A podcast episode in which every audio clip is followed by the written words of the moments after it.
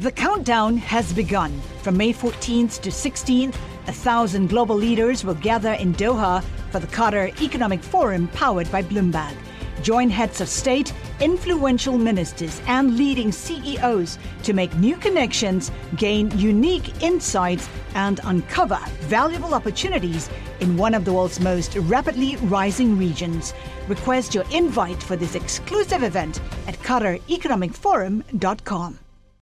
Live from our nation's capital. This buddy is going to do nothing. Space Force, I still think it's interesting. President Trump not playing his cards yet. Headlines, policy, and politics colliding. Sound On with Kevin Cirilli. The insiders, the influencers, the insights. I would rather see a congressional solution. It's part of my DNA. The Senate map in 2020 looks a lot different than it looked in 2018. You really have a divide within Team Trump. The president has to do exactly what people sent him here to do, which is to get it done. This is Sound On with Kevin Cirilli on Bloomberg 99.1 and 105.7 FM HD2 Baltimore. I'm Craig Gordon, Bloomberg's Washington bureau chief, and welcome to Sound On. I'm filling in for Kevin Cirilli, who is off. Joining me in studio today are two good friends of the show. Uh, we've got Ron Bonjean, the former communications director to the Speaker of the House, Dennis Hastert. Joining us a little bit later will be Adrian Elrod, a Democratic strategist and former senior aide to the Hillary Clinton campaign. We are capping off a busy week of news here on Friday. Trump lost a labor secretary and a citizen question on the census all in the space of about 24 hours. So a lot to talk about there. So guys, remember how it used to be on a Friday in summer in Washington? You'd kind of take a long lunch, you'd kind of do your expenses, make a few phone calls cut out early to get the weekend started. Not anymore. It was thanks. a century ago. Yeah, thanks, Trump. Uh, so just after a lot of us got to work today, uh, Donald Trump wandered out onto the White House lawn, uh, accompanied by his labor secretary, Alex Acosta, who announced he was submitting his resignation uh, effective seven days from today. This, of course, comes after renewed scrutiny of Acosta's handling of an old plea deal with billionaire Jeffrey Epstein in a sex trafficking case. Of course, Epstein now uh, facing some new problems with that uh, related to underage girls. Acosta appearing with Trump today uh, ahead of his departure to Milwaukee, Wisconsin. And here is what the president had to say. He was a great labor secretary, not a good labor secretary. He's done a fantastic job. He's a friend of everybody in the administration. Uh, some people obviously think Acosta was perhaps a little too friendly in his handling of Epstein and the old case back in uh, Florida, where uh, the the financier served about 13 months in jail for some uh, incidents there. Got a work release, was able to work from his home six or seven days a week.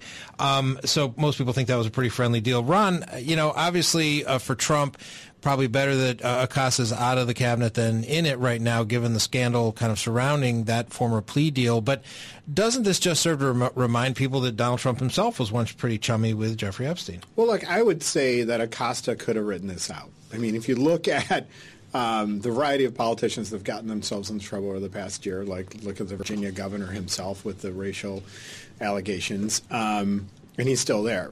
Uh, and I think that this storm would have passed it. But this was a chance for, I think, um, the Trump administration, particularly Mick Mulvaney and his team, to, to um, get push Costa Acosta out of the way and get more of a, in their minds, a business friendly um, Secretary and Deputy Secretary Pat Pizzella to take over. I think they found that opportunity to, and they used it. So this really wasn't about Jeffrey Epstein. It was just a very convenient excuse to get rid of a guy they thought they could do where they thought they could do better. I, I think that's right. Next, you know, look, by the, the Epstein thing would have been gone. It's already really have would have been gone by this week. You know, I mean, every day feels like a year's worth of news. So unless there was something that happened, uh, the Epstein thing would have been in the rearview mirror. I think that some uh, people in the administration thought that um, that Acosta was a little too friendly um, on, on a, uh, to the left, more more, and some viewed him as a Democrat. So I, I, view it as a power play rather than simply Acosta throwing his hands up in the air and saying, "I'm doing this to help the administration." Alex, I'm proud to say Bloomberg News reported about four days ago that Acosta was likely not to survive the week, so I think we kind of saw that coming. Uh, Ron is suggesting there were some ulterior motives on the president's part for perhaps asking Acosta to walk the plank. What, what was our reporting showing on that? Yeah, he, we have reported that he was kind of in trouble with people in the White House even before the Epstein stuff blew up in his face all over again. Uh, there, there are folks in the White House, probably Mick Mulvaney leads that group who thought he wasn't moving fast enough on, on deregulation and reversing Obama policies uh, he had he had clashed with uh, other politicals in the administration. Uh, ben Penn uh, over at uh, Bloomberg BNA, who does a great job covering the Labor Department, had reported that uh, had actually locked some of the politicals at, at Labor out of his office back in early 2018. relations had gotten so bad over there, so he had he had made plenty of enemies in the administration, and I think Ron's probably right that they they saw it hit him in the back. So we, we now have a situation where I, I think I saw some somebody uh, uh one of the TV news uh, networks had different acting people with this sort of title, acting secretary, acting this, acting that. Mick Mulvaney himself is the acting White House chief of staff. I didn't know you, even know you could do that. Um, uh, you know, Alex, how, do, how does how does the White House function with all these acting folks, and why does Donald Trump seem to like it that way? Trump, Trump has yeah, Trump has publicly said that he likes having acting guys. And you know, I was thinking about this earlier today. I think I think the deal the deal with an acting uh, cabinet secretary or an acting chief of sec, uh, chief of staff, they're not accountable to anybody except the president. They they haven't gone to the Senate. They haven't received a confirmation vote in the Senate. You know, a Senate confirmed official uh, has a has a responsibility, a real responsibility to the American people and to the Congress that that that confirmed him in his job, not just to the president. These acting guys, they could be fired tomorrow by by, by Donald Trump, and he could he could put up another name to, to be confirmed for the job. So I think uh, you know, it, it, it, it, leaves the impression that they are only beholden to uh, to the president. Ron, you've had a lot of jobs like this. You've worked for people like Jon Kyl. We also we mentioned Dennis Hastert. Obviously, did some work for Neil Gorsuch, the Supreme Court justice. Um, is what Alex says true? If you're sort of acting, you're you're beholden to one person, where if you're confirmed, you're beholden to the Senate. I think that the acting thing. I think Trump likes acting secretaries because it's like the show The Apprentice. They all want to get confirmed. and they serve. They really, um, you know, are extra sensitive to um, to Trump's wants and needs, and making sure that they're doing the best job that they can because they can always sub them out with another acting uh, person. Um, and you know, I, I, I think I, I, I haven't seen it as prevalent as this in my 25 years in Washington, um, and that's why I think that's why I think we're seeing it now. Is that Trump likes it that way. So where does this go from here? You suggested that even if Acosta hadn't resigned, he, he might have been able to ride out the Epstein storm. I think a lot of media outlets are, are kind of poking around in Donald Trump's past relationship with uh, Jeffrey Epstein. Do you think this story, as they say in our business, has any legs, the Trump-Epstein uh, connection? It might, um, but I think it'll be more toward publications that may come out with a deep dive on their relationship. But for the most part, I think it's going to blow over, and then we're going into the next – next week uh, another crisis, another uh, huge news blowout on something else that we don't know what to expect. The um, uh, you mentioned that the, some of the groups were a little uh, frustrated with the cost of being a little too left leaning. Is Labor Department a, a, an agency where you can you could do a lot of sort of conservative things, where there's a lot of opportunity to to kind of mix it up in the business world and in a, perhaps a way more friendly to Trump, anti-regulation, uh, that right. sort of thing? Yeah, no, that's exactly right. There are um, pro-business and labor uh, groups um, that you know the, the, Labor Department is a sparring ground um, over a variety of regulatory and anti-regulatory activities. And um, I think that the perception was of Acosta that he was much more uh, sympathetic um, to the pro-labor side than the uh, than the business regulatory anti-business regulatory uh, force in Washington or coalition in Washington. Uh, thanks so much there, Ron. That's Ron Bonjean, who was the uh, former communications director to Speaker of the House, uh, Dennis Hastert. Coming up next, we're going to be talking about USMCA. I prefer to call it New NAFTA, but uh, the president calls it USMCA. Uh, Donald Trump's speech on that out in uh, out in the Rust Belt there, where Ron Bonjean is from, in fact. And we're going to be talking a little bit more there later. T- download the Sound On podcast on iTunes, Bloomberg.com or by downloading the Bloomberg Business app. And you can also find us, of course, on radio.com, iHeartRadio, and Spotify. I'm Craig Gordon. You're listening to Bloomberg 99.1. This is Sound On with Kevin Cirilli on Bloomberg 99.1 and 105.7 FM HD2 Baltimore. Uh, we're back. I'm Craig Gordon here on Sound On. Adrian Elrod, a uh, former senior aide to the Hillary Clinton campaign, just as promised. Ron Bonjean's been here the whole time. He is a former communications director to Speaker of the House, uh, Dennis Hastert, and we're going to talk about a lot of news of the day on a very, very busy week uh, here in Washington. President Trump was in Milwaukee, Wisconsin today, uh, pushing for the USMCA, the new trade agreement between the United States, Mexico, and Canada, obviously replacing the old uh, NAFTA agreement. The president says NAFTA replacement should be Congress's focus and not uh, investigating his administration. Every day that goes by, it gets more and more political because we get closer and closer to the election. And maybe it's harder. It shouldn't be hard. I mean, the day before, you should sign this the day before the election. But view it as a bipartisan bill, and it shows that Congress is doing something other than wasting time on the witch hunt. So, Adrian, putting the whole comments about the witch hunt aside, the president seems kind of eager to deal done. Uh, Nancy Pelosi has said she's, you know, she's interested in taking it up. She's got four main areas that want that she wants corrected: uh, labor protections, environmental protections, and a few other things. Uh, do you think Democrats ultimately could be uh, could be convinced to support this bill, and and how does that help them against Donald Trump in 2020?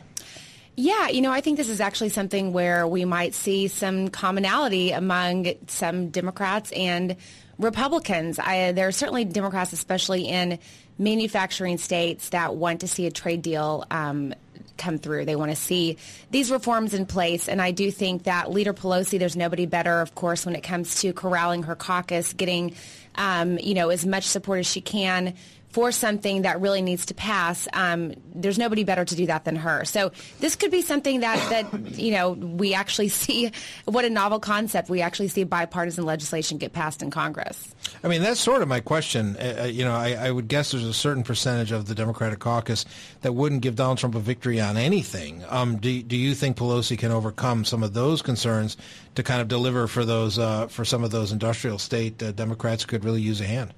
Well, certainly been through this rodeo many times before, especially I remember being in Congress in 2000, uh, working on the Hill in 2007, 2008, um, when, and then 2009, of course, when she became Speaker. And there were plenty of times where she had opposition within her own party, but she was able to accomplish what President Obama at the time wanted to, to have happen. And, um, you know, she also worked across the aisle with Republicans to make sure that certain legislative priorities got passed. So um, I'm sure that if this is something that she feels a majority of Democrats in her caucus want to see happen, that she will find the votes. Ron, uh, we've been hearing the president has been running a- against free trade pretty much ever since he uh, took that escalator down uh, in Trump Tower. Suddenly now he seems awfully eager, even mildly desperate, to get this deal done. What's changed? What's in this for Donald Trump? Well, look at where he's at, Wisconsin, um, right there. I mean, you have a number. Yeah, Wisconsin went uh, to Trump, uh, but also uh, the governor, Governor Scott Walker, lost his race in 2018. So that state's definitely in play. There's definitely a political interest here in getting this done so that he can be successful. Um, you know, I would say that the odds of this happening are right now 50-50. Um, you know, while there are definitely uh, Democrats that um, are in um, that that could use this type of a win. I don't know if it's going to be as easy as we think it's going to be. I mean, um, giving Trump a win on this is is a big deal. Um, and so the calculus will have to be made. How many Democrats, in Pelosi's mind, how many Democrats really need this versus um, do they want to give President Trump a win, a big trade win on renegotiating NAFTA? So if I recall correctly, you're a Milwaukee born and bred. I am. So there you I'm go. A cheesehead. So that that's good, or a broadhead, or whatever they call it out there. but um, so, what's your what's your sense of the lay of the land in Wisconsin right now? Obviously, I think a lot of us on election night 2016 were pretty shocked to see uh, the state of Wisconsin go into Donald Trump's column. Obviously, we know the governor there, Scott Walker, prominent figure, but it's you know it's been pretty much a pretty much a blue state in presidential politics. Do you have a sense uh, from your trips back home and the folks you know back there? Is Trump holding his ground there? Democrats making any inroads in the state of Wisconsin? Obviously, that's where they're going to hold their nominating convention um, next fall. What's your sense of uh, of how things are shaping up? My sense of it is exactly where it was in 2016. Is that the polls virtually reflect the way people felt back then, the way they feel now. Not meaning that Trump is winning by a landslide. That they look relatively close um, there was a Marquette University poll that came out that had him, you know, had him virtually the same as he has been back then. So I I would say from talking with my my folks and my friends back home that you know it's it's really the it's it's it's really a jump ball that they still like they they still like Trump. They're giving him a chance, but there are a lot of Democrats who are energized, obviously, with uh, with. Um, Governor Evers beating uh, Scott Walker. Mm-hmm. At the same time, was the Republicans in Wisconsin held the state legislature firm. Um, and we elect, elected, a, I believe, a state Supreme Court. Uh, uh, anyway, we elected somebody to the state Supreme Court. I don't know. I have to think about all this stuff. But bottom line is, um, is it's a jump ball in Wisconsin. That's why the Democrats are putting their convention there. That's why Trump is there today. Adrian, I could play devil's advocate and say it shouldn't be a Trump ball in Wisconsin. Again, it's it's a pretty blue state in presidential politics. any good Democrat in the state of Wisconsin should, has been watching for the past two and a half years. And if you're a Democrat, you're probably somewhat aghast.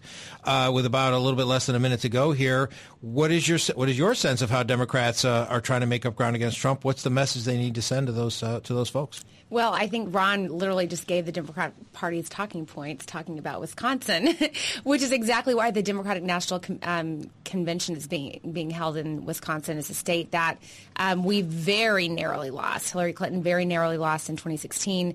Um, it's a state that we hope to win back. Um, Democrats had a really great year in, in, Wisconsin in 2018. Hopefully that will translate um, into a successful 2020. But, you know, look, this is going to be a very tight race, and presidential races in particular tend to be very, very tight in these swing states. And of course, as we all know, you win a state by 5,000 votes, you get that all the delegates in that state in the presidential election. Um, so, you know, Democrats are taking nothing for granted. I think we learned a lot by some of the mistakes that we made in 2016, and those um, lessons will be applied to hopefully succeeding in 2020 for Democrats. There you go. The um, we're going to uh, talk a little bit about a very uh, what promises to be a very divisive weekend in America as uh, Donald Trump and his uh, his folks from ICE go out and do these deportation raids. I think there's going to be a lot of pretty gripping video, a lot of really strong feelings on both sides, um, and we'll be talking about that coming up here. I'm Craig Gordon, and you are listening to Bloomberg 99.1. The countdown has begun. From May 14th to 16th, a thousand global leaders will gather in Doha for the Qatar Economic Forum powered by Bloomberg. Join heads of state, influential ministers, and leading CEOs to make new connections, gain unique insights, and uncover valuable opportunities in one of the world's most rapidly rising regions.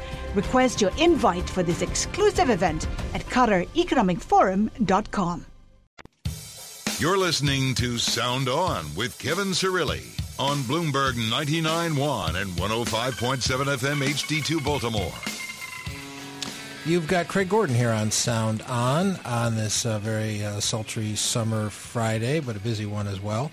We are joined in studio by Adrian Elrod, a former senior aide to the Hillary Clinton campaign and a leading Democratic strategist. We've also got Ron Bonjean, partner at RokkSolutions, who is a former communications director to Speaker of the House Dennis Hastert. This weekend, we are going to witness um, sort of finally the, the long promised uh, immigration raids that Donald Trump has been talking about.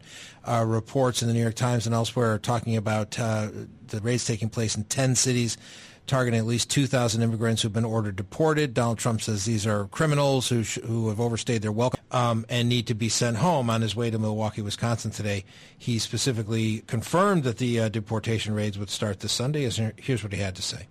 It starts on Sunday, and they're going to take people out, and they're going to bring them back to their countries, or they're going to take criminals out, put them in prison, or put them in prison in the countries they came from.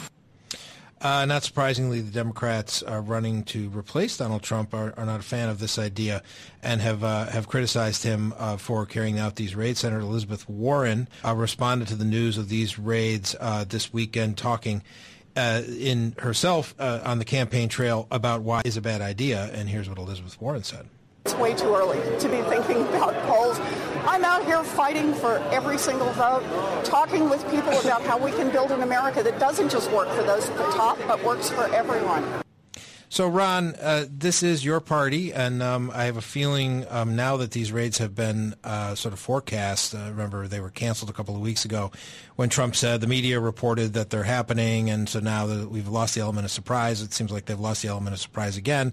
Will not shock me to learn that there will be TV cameras and whatnot out carrying out these raids. It could be some pretty gripping footage. Um, whatever these people may have done or not done, you could see a lot of crying babies and a lot of crying people and a lot of violence and a lot of uh, sort of ugly, ugly stuff.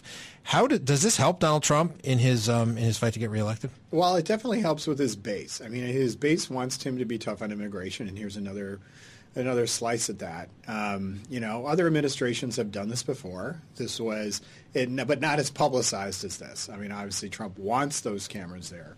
I think, um, and it really depends on what those scenes are going to be. I mean, if they are actually catching criminals and deporting them to other countries, that's a that's one story.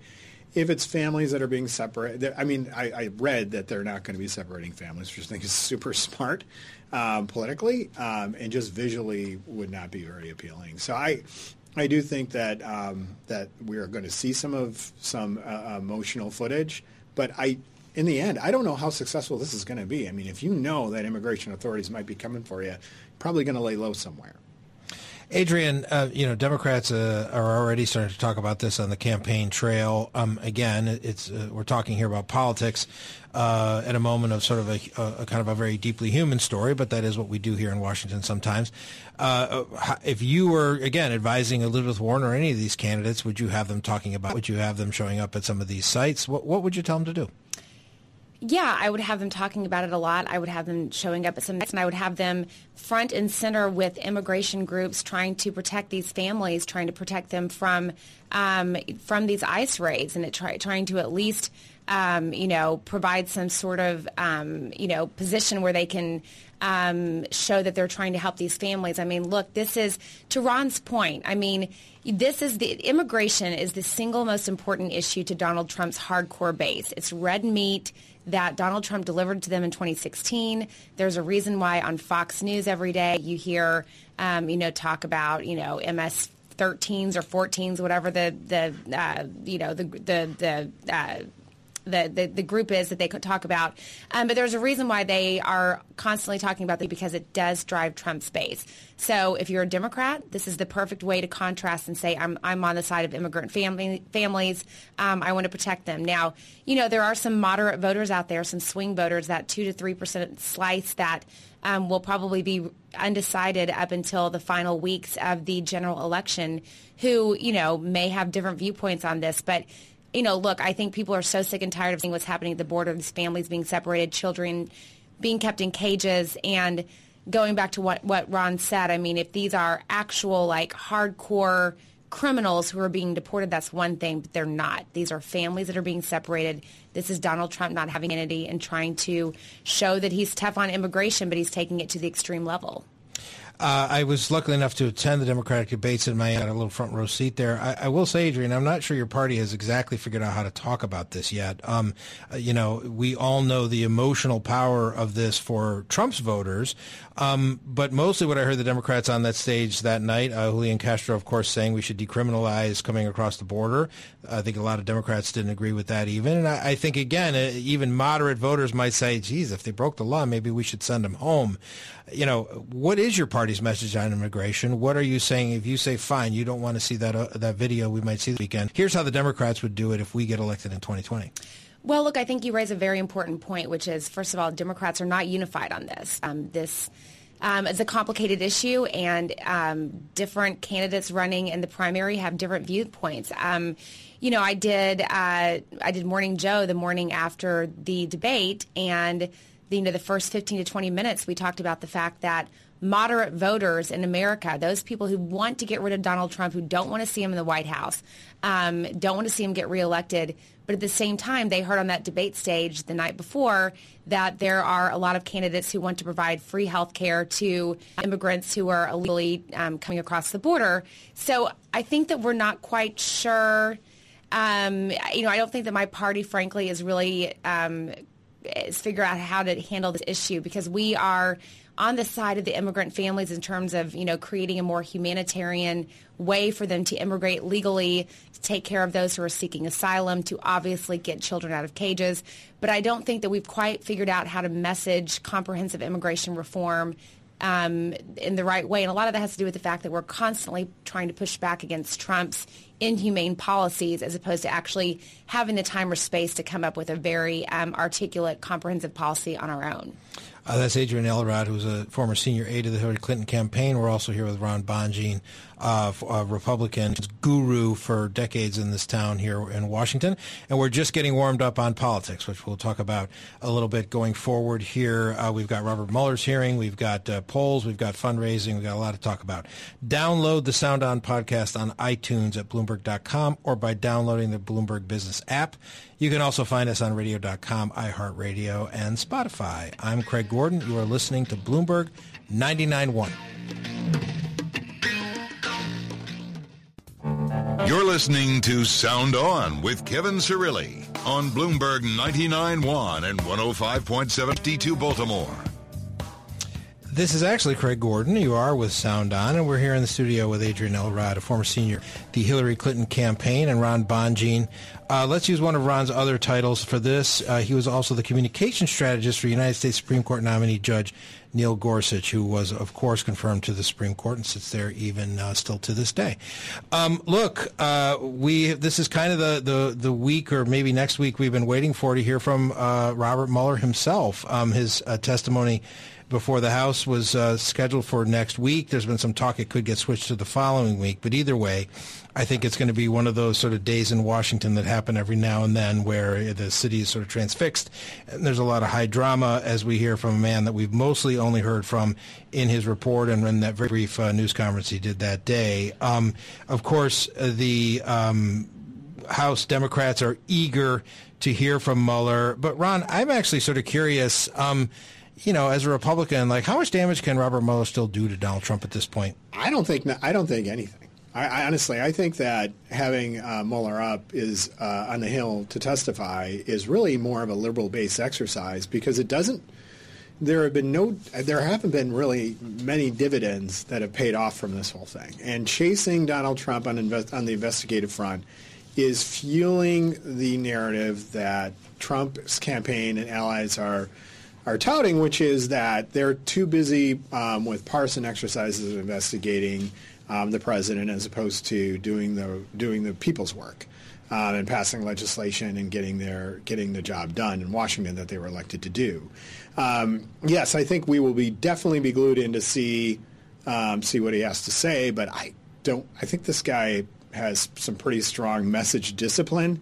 Um, and will likely not yield a whole lot of results. Plus, this is going right into the August recess.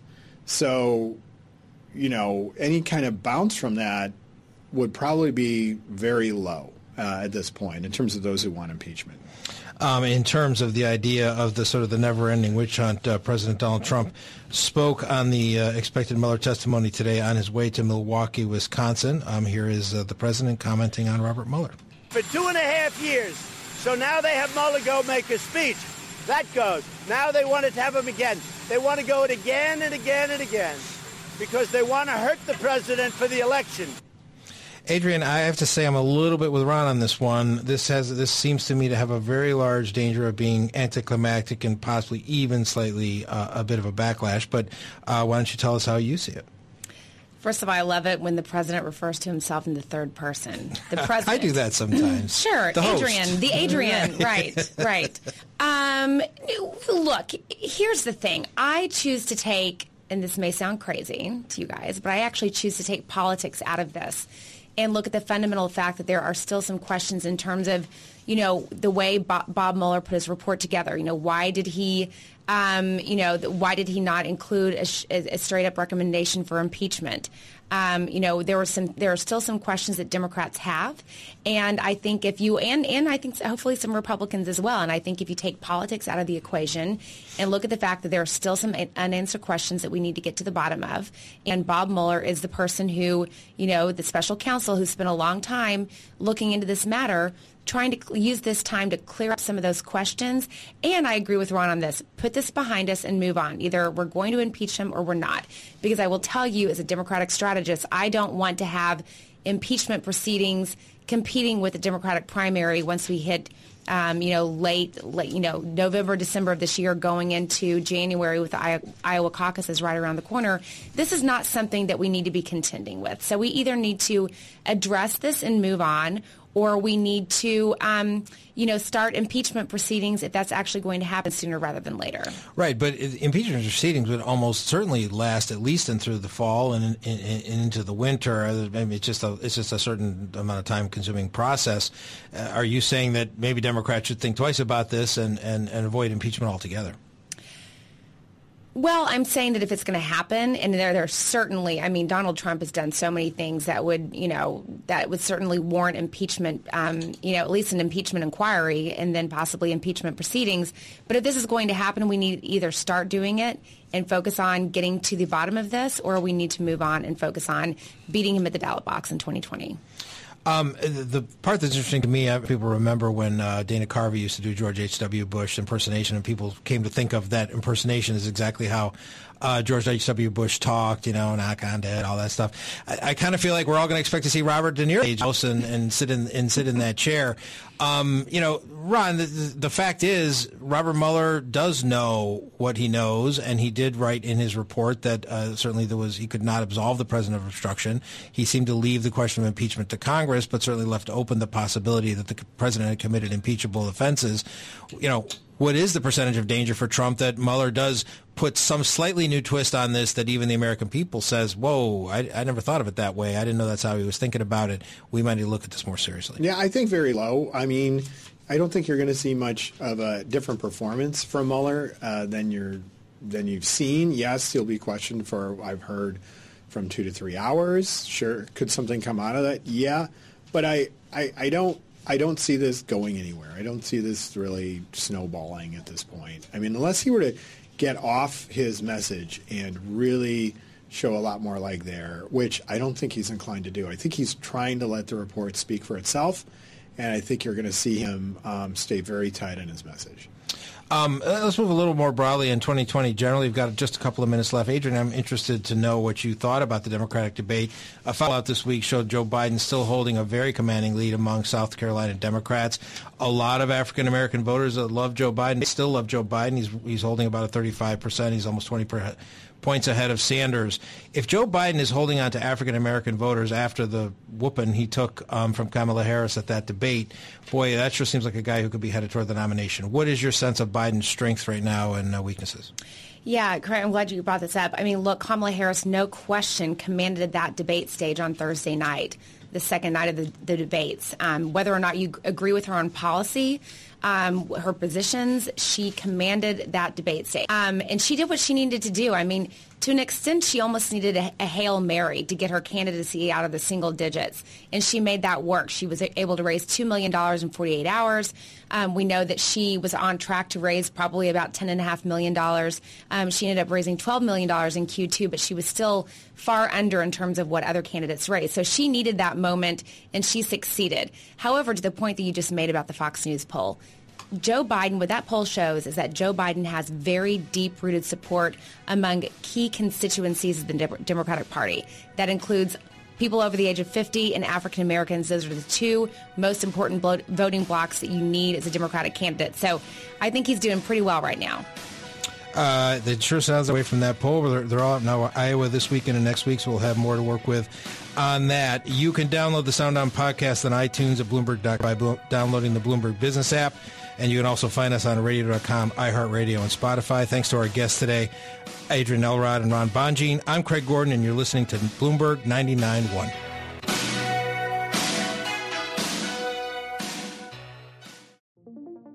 What could you do if your data was working for you and not against you?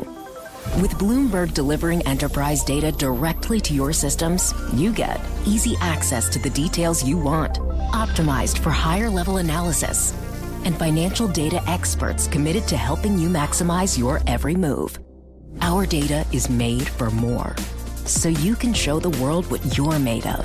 Visit Bloomberg.com slash enterprise data to learn more.